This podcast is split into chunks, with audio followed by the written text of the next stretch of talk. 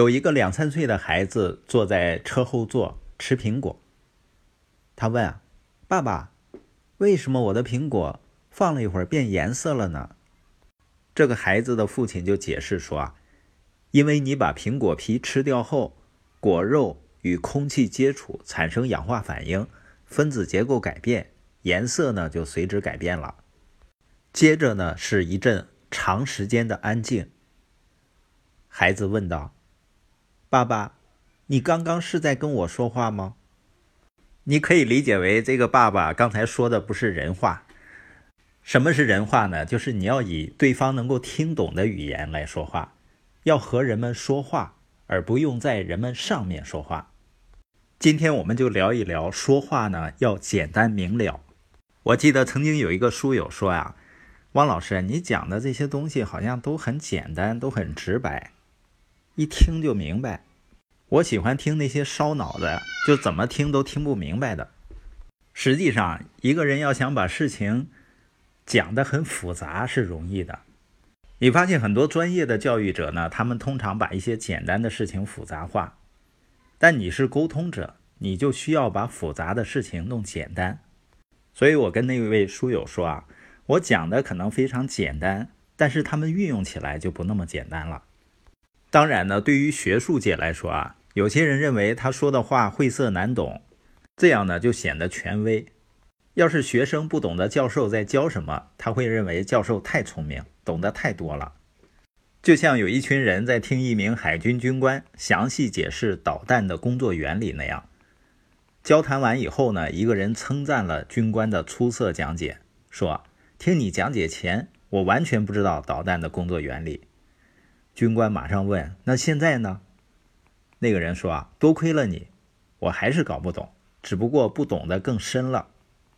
所以呢，这个世界上有些讲解呢，除了让听众觉得你更厉害以外，他们得不到任何的帮助。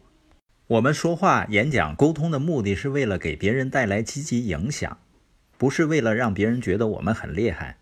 所以，我们就需要把复杂变成简单。”要想简单表达呢，就直入主题。当然，在有的环境呢，有的时候直入主题，人们并不是很适应。就像一个女士，她去医院看病，看完了以后呢，离开的时候，她还是看了医生一眼。医生问：“还有什么事儿吗？”这个女士说：“啊，我也不太确定。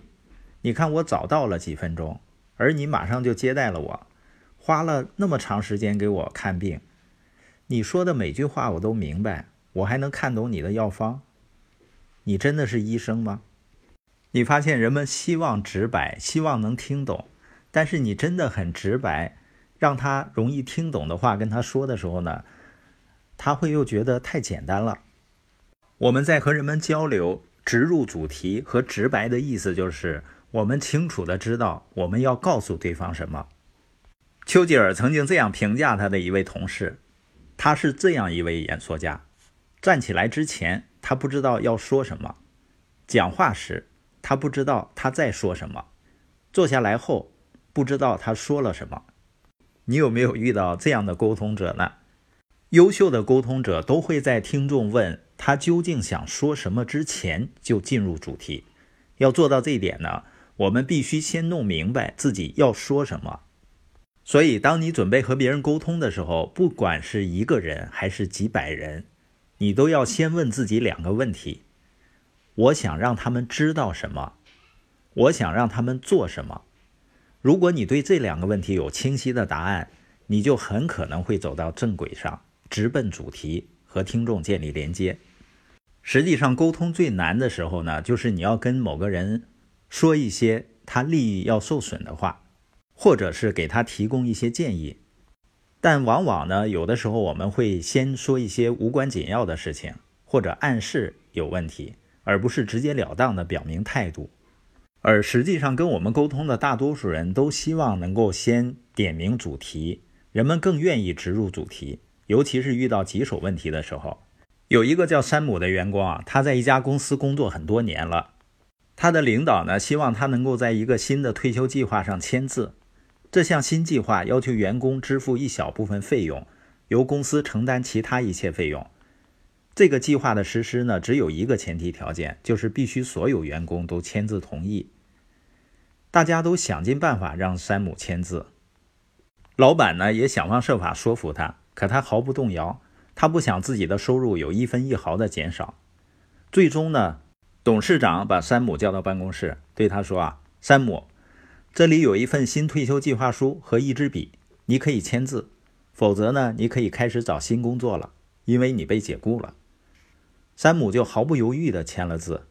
董事长就问：“你之前为什么不签呢？”山姆说：“先生是这样的，之前没有人跟我解释的这么清楚。你发现啊，每个人实际上都喜欢简洁明了，即使那些不习惯底线思维的人，也希望知道底线。优秀的沟通者会告诉人们底线。所以呢，我们不管是跟孩子说话、主持会议，还是跟一大群听众发表演说，你的目标都应该是一旦建立起连接，就立即进入主题。”然后用简短的话语给人们带来尽可能大的影响。